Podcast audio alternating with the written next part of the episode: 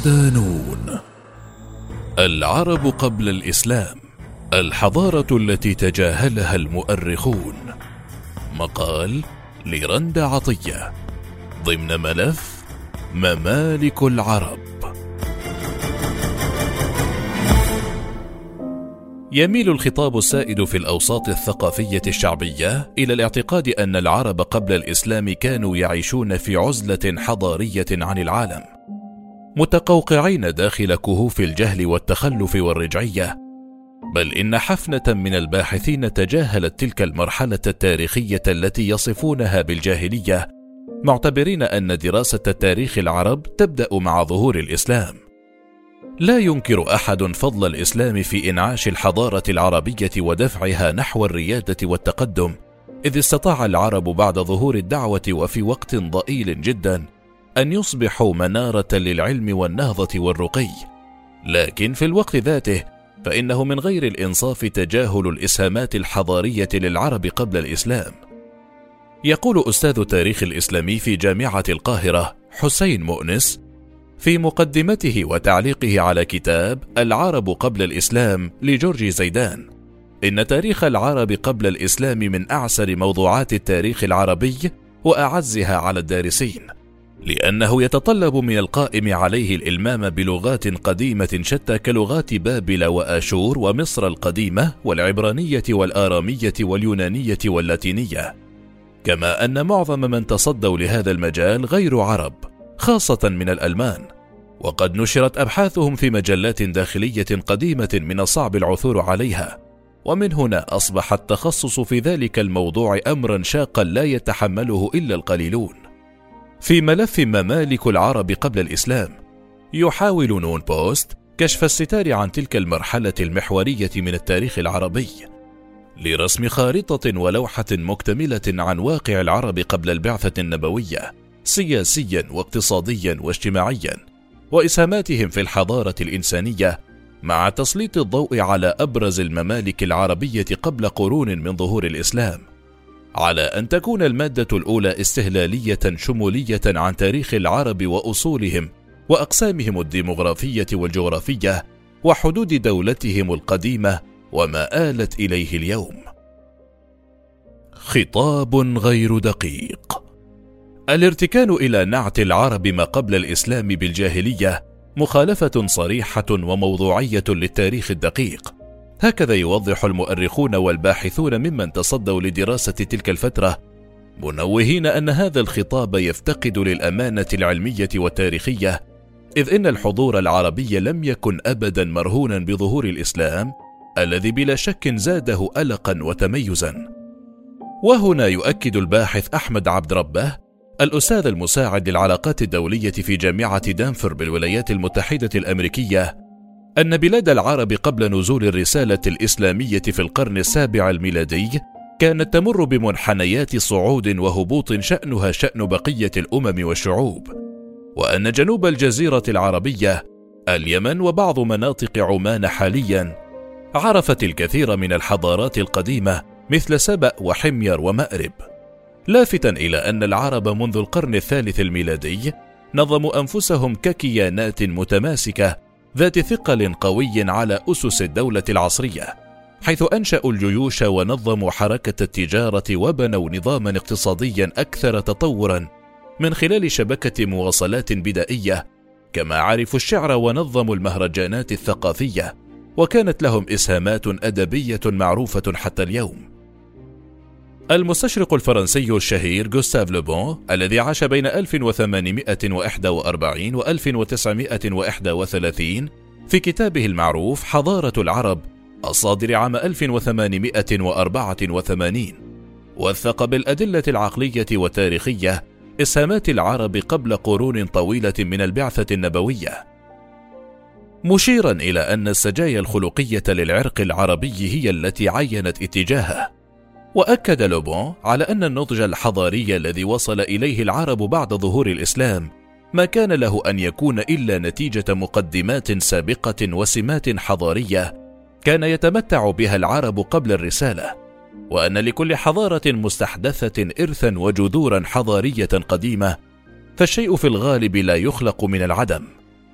ويوضح الطبيب والمؤرخ الفرنسي أن جهل الناس لتاريخ العرب القديم لا يعني عدم وجوده مؤكدا أن العرب كان لهم حضارات متميزة وثقتها ممالكهم القديمة وأنها لا تقل بأي حال عن الحضارات القديمة المعروفة في ذلك الوقت مستعرضا بعض ملامحها حيث اللغة الناضجة والأدب الراقي والعلاقات التجارية المتشعبة بأرقى أمم العالم حينها.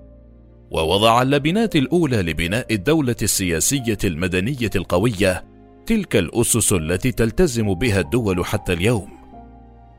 وردا على الأقوال التي تشير إلى عدم وجود حضور للعرب قبل الإسلام كما ذهب مؤلف تاريخ اللغات السامية الشهير رينان الذي قال لا مكان لبلاد العرب في تاريخ العالم السياسي والثقافي والديني قبل ذلك الانقلاب المفاجئ الخارق للعادة الذي صار به العرب أمة فاتحة مبدعة.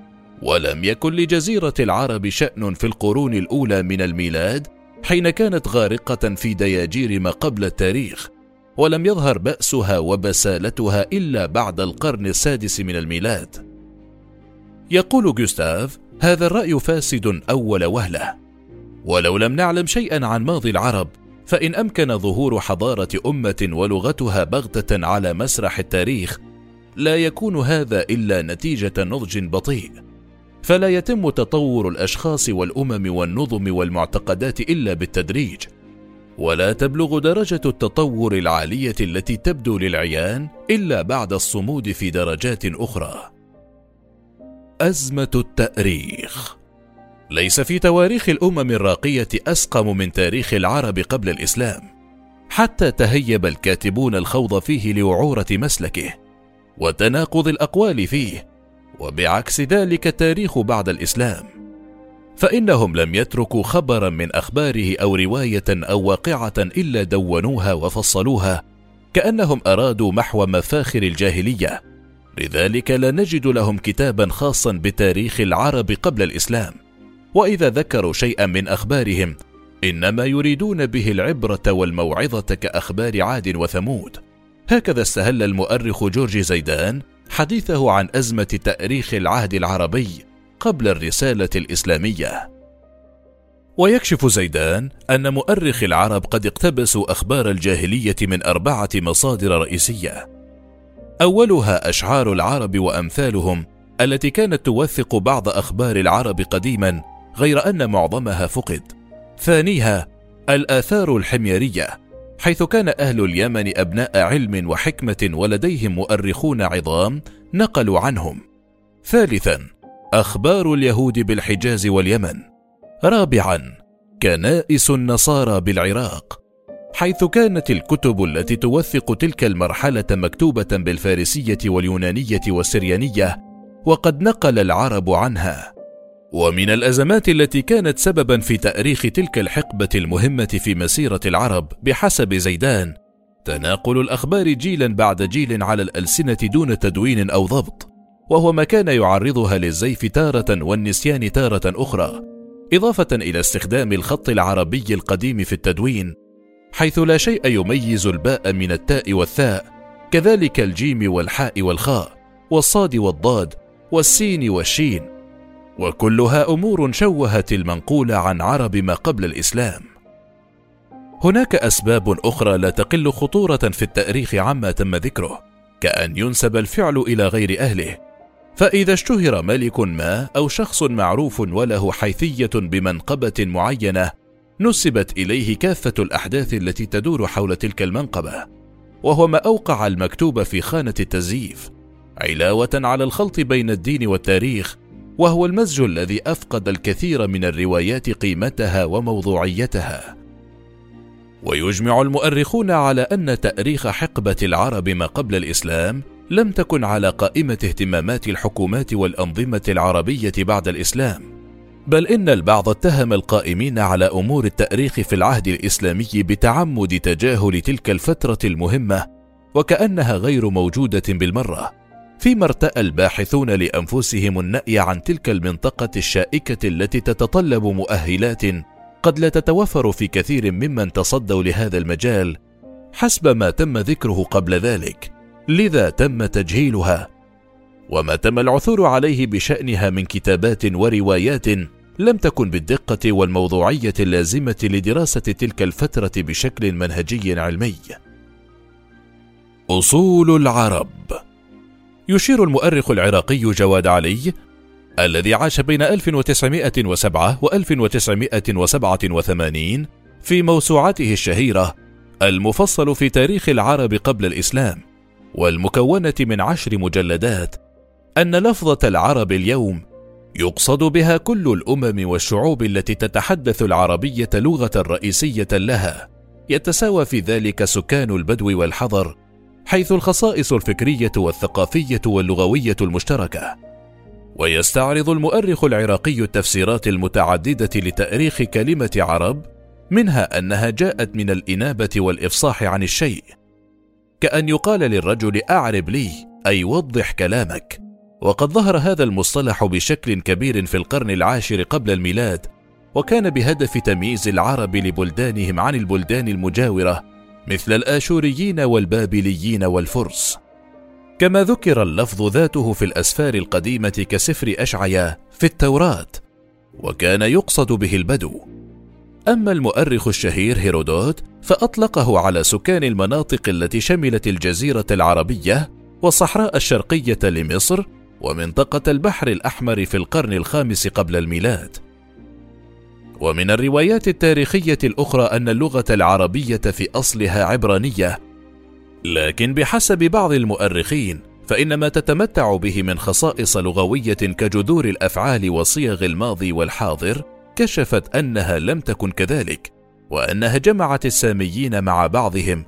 ثم انبثقت عنها لهجات فرعية نطقت بها قبائل دون أخرى. بعضها اندثر والآخر ما زال على قيد الحياة. وعن أصول الجنس العربي. يشير المؤرخ المصري علي عفيف غازي في كتابه حضارة العرب قبل الإسلام إلى أن هناك ثلاثة تقسيمات للجنس البشري وفق عدة تصنيفات. فبحسب الأسس الأنثروبولوجية ينقسم الجنس البشري إلى الجنس الآري وهو الفرس والألمان والإنجليز والفرنسيون والجنس الطوراني وهم الصينيون واليابانيون والمغول. والجنس السامي من العرب الأراميون والعبرانيون والكلدانيون والآشوريون والفينيقيون. وبحسب لون البشرة هناك الجنس الأبيض الساميون والأوروبيون والجنس الأسود سكان أفريقيا الأصليون والجنس الأصفر الصينيون واليابانيون والطورانيون وهناك تقسيم ديني آخر بحسب غازي وفق ما ورد في سفر التكوين في التوراة. حيث قسم الأجناس البشرية إلى أبناء نوح وهم أولاد يافث جومر مأجوج ميداي وماشك وأولاد حام كوش ومصرائيل وكنعان وأولاد سام عليوم وأشود وأرفخشت ولود وأرم. وينحدر العرب من الساميين وفق المؤرخين. لكن هناك اختلاف لدى البعض حول هوية سام المقصود هنا. هل هو ابن النبي نوح عليه السلام أم كل من يتحدث باللغات السامية؟ ومن هنا يرجع علماء الأجناس العرب إلى الجنس السامي ويعتقد البعض أن أصله يرجع إلى الجزيرة العربية التي كانت الموطن الأول للساميين وهم قوم تجمعهم خصائص مشتركة أهمها لسانهم العربي وأسلوب حياتهم المتشابه وثقافتهم الواحدة ومرجعيتهم التاريخية المشتركة. الجغرافيا البشرية. تتباين الروايات الخاصة بتحديد الإطار الجغرافي لحدود الدولة العربية القديمة حيث يشير المؤرخ الإيطالي الشهير كايوس بيلينيوس سيكوندوس المعروف باسم بيليني إلى الحدود الجغرافية لبلاد العرب تاريخيا بتلك التي تمتد من الجزيرة العربية جنوبا حتى تركيا شمالا لواء إسكندروس بجبال أمانوس. مع الوضع في الاعتبار التواجد القديم للعرب في بعض المدن التركية الحالية مثل ديار بكر جنوب شرق الأناضول التي لا تزال تحتفظ باسمها القديم فضلا عن التواجد الكثيف في منطقة الأهواز. فيما ذهب جورجي زيدان إلى أن المقصود بالعرب حاليا هم سكان جزيره العرب والعراق والشام ومصر والسودان والمغرب. أما قبل الإسلام فكان يراد بهم سكان جزيرة العرب فقط لأن أهل العراق والشام كانوا من السريان والكلدان والأنباط واليهود واليونان وأهل مصر كانوا من الأقباط وأهل المغرب من البربر والوندال وأهل السودان من النوبة والسود. أما في التاريخ القديم عهد الفراعنة والآشوريين والفينيقيين والحديث لا يزال لزيدان فكانوا يريدون بالعرب أهل البادية في القسم الشمالي من جزيرة العرب وشرق وادي النيل. في تلك البقعة الممتدة بين الفرات في الشرق والنيل في الغرب وتدخل فيها بادية العراق والشام وشبه جزيرة سيناء وما يتصل بها.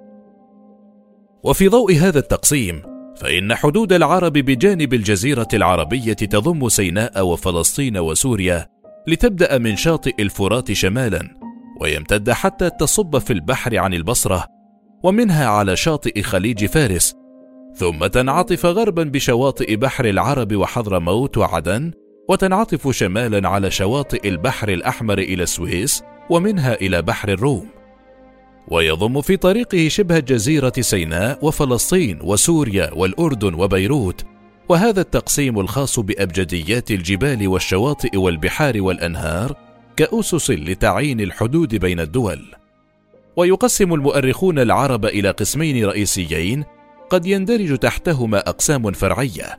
الأول العرب البائدة وهم العرب الذين بادوا وانقطعت أخبارهم وينقسمون إلى سبع قبائل رئيسية. هي عاد وثمود ومدين وإرم وجرهم وتصم وجديس كلها محيت بالكامل من الخريطة الجغرافية والبشرية. وتتصدرها قوة قبيلة عاد التي كانت تسكن شرق خليج العقبة في المنطقة الشمالية لشبه الجزيرة العربية ثم قبائل ثمود التي استقرت بين الحجاز والشام وكانت تتميز بنشاطها المعماري الهائل إذ كانت تنحت بيوتا في الجبال ثم قبائل مدين في أطراف الشام وكانت تحتكر التجارة بين الأمم والقبائل في ذلك الوقت.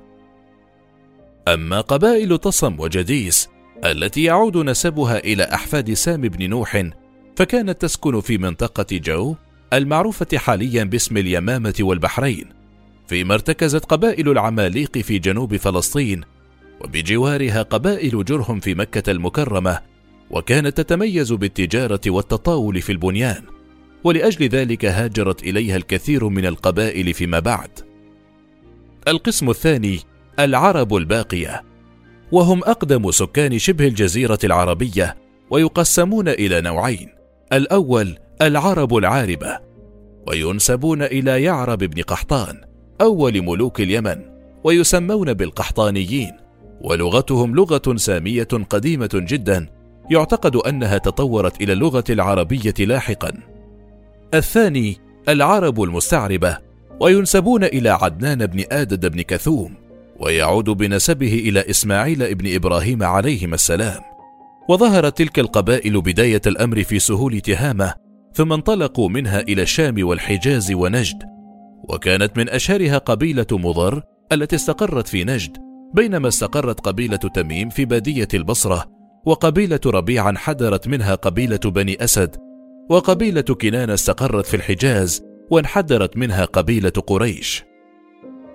السياسة والدين والاقتصاد يذهب بعض المؤرخين إلى أن حضارة العرب الرئيسية تمتد من نهاية القرن الرابع قبل الميلاد وحتى القرن السابع الميلادي.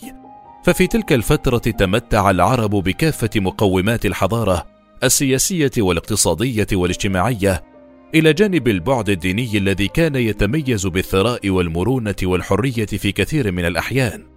ما دفع إلى الرخاء رغم العثرات البيئية كالجفاف والتصحر وندرة المياه أحيانا في عدد من المناطق التي تخيم عليها الصحاري الشاسعة. فعلى المستوى السياسي وضع العرب أسس بناء الدولة وفق تصورات خاصة بهم. ساهمت فيما بعد في بناء عشرات الممالك والدول التي كان لها صداها لدى الحضارات الأخرى والتي لا تقل عنها لا في الشكل ولا المضمون. وكانت القبيلة هي وحدة التنظيم السياسي في ذلك الوقت. ولها دستورها الخاص ولوائحها الذاتية التي يلتزم بها الجميع. الكبير والصغير الغني والفقير. ومن هنا جاءت فكرة انتشار الممالك والدول المنبثقة عن الحضارة العربية. وكان من يتربع على عرش القبيلة يقال له شيخ. وكان بمثابة الملك الذي ينفذ رأيه وحكمه على الجميع. وكان لابد أن يتمتع ببعض الصفات الضرورية لتوليه هذا المنصب مثل الشجاعة والجود وسداد الرأي وأصالة النسب وأن يكون ذا خبرة ورجاحة عقل. وهنا يقول ابن خلدون في مقدمته الرئاسة لا تكون إلا بالغلب والغلب إنما يكون بالعصبية فلا بد من الرئاسة على القوم أن تكون من عصبية غالبة لعصبياتهم واحدة واحدة لأن كل عصبية منهم إذا أحست بتغلب عصبية الرئيس لهم أقروا بالإذعان والاتباع. وكان هناك كذلك مجلس القبيلة الذي يتألف من زعماء البطون والعشائر وله سلطة الفصل في الأمور المهمة التي تمس حياة القبيلة وأفرادها ويتكون من الخطيب أي وزير إعلام القبيلة الذي كان بمثابة لسانهم أمام الجميع والشاعر أي وزير الثقافة الذي يدافع عنها أمام خصومها والكاهن أي وزير الأوقاف والمفتي الذي يلجؤون إليه في الأمور الدينية. وكان هذا المجلس بمثابة حكومة مصغرة مدعومة ببرلمان استشاري. وكان يؤخذ على العرب في تلك الحقبة كثرة الحروب والمعارك البينية حيث كانت سمة رئيسية بين القبائل ما أدى في النهاية إلى سقوط الكثير من الممالك وموت الآلاف من أبنائها. وسط صراعات في الغالب تكون شخصية صراعات زعامة بين شيوخ وملوك البلدان. وكانت تلك الثغرة هي درب أعداء العرب الأسهل لتحقيق أهدافهم الاستعمارية وتفتيت لحمة العرب. أما على المستوى الاقتصادي فقد ساعدت كثرة الأنهار والبحار التي تطل عليها بلاد العرب قديما في ازدهار مهنة التجارة التي كانت السمت الاقتصادي الأبرز في ذلك الوقت. إذ كانت سفن العرب تجوب بين بلاد السند ومصر وبابل فيما كانت أراضيهم خصبة يانعة بالمحاصيل والمزروعات التي كانت ساعدت في وجود بيئة برية متميزة. الاكتشافات التي توصل إليها الباحثون مؤخرا بشأن العثور على بقايا حيوانات ضخمة وأشجار عملاقة في غرب الجزيرة العربية تؤكد أن تلك البقعة في الفترات التاريخية القديمة كانت ارضا شديدة الخصوبة وفيها حدائق غناء وأنهار جارية رغم أن هذا لم يكن موجودا في تلك البقاع التي كانت تعاني من صحاري شاسعة وندرة في الأراضي الزراعية والأنهار والممرات المائية. ولعل هذا كان أحد أسباب الحروب التي اندلعت بين الممالك العربية قديما. وعلى الجانب الديني فقد كانت بلاد العرب ميدانا واسعا لتعدد الأديان. السماوية وغير السماوية وهو ما يعكس حالة المرونة الفكرية التي كان يتمتع بها سكان تلك البلاد. حيث انتشرت الوثنية وعبادة الجن والمجوسية والصابئة كأديان غير سماوية في مقابل انتشار اليهودية والنصرانية كدينين سماويين وهو ما كان له أثره على حياة العرب وتفكيرهم ومن ثم نشاطهم وإسهاماتهم الحضارية. كان هذا الثراء الواضح على المستوى السياسي والاقتصادي والفكري أرضية خصبة لنمو عشرات الممالك والدويلات العربية التي ساهمت بشكل كبير في إثراء الحضارة الإنسانية بصفة عامة والتي لها بصمات كبيرة لا تزال موجودة حتى اليوم. أبرزها تلك التي كانت في جنوب شبه الجزيرة منها سبأ وحضرموت وحمير. أو تلك التي كانت في بلاد الرافدين والشام مثل الأحيان والأنباط والحيرة علاوة على الغساسنه وتدمر ومعهما كند والحيرة وقيدار وهو ما سيتم إلقاء الضوء عليه بشكل تفصيلي خلال المواد القادمة.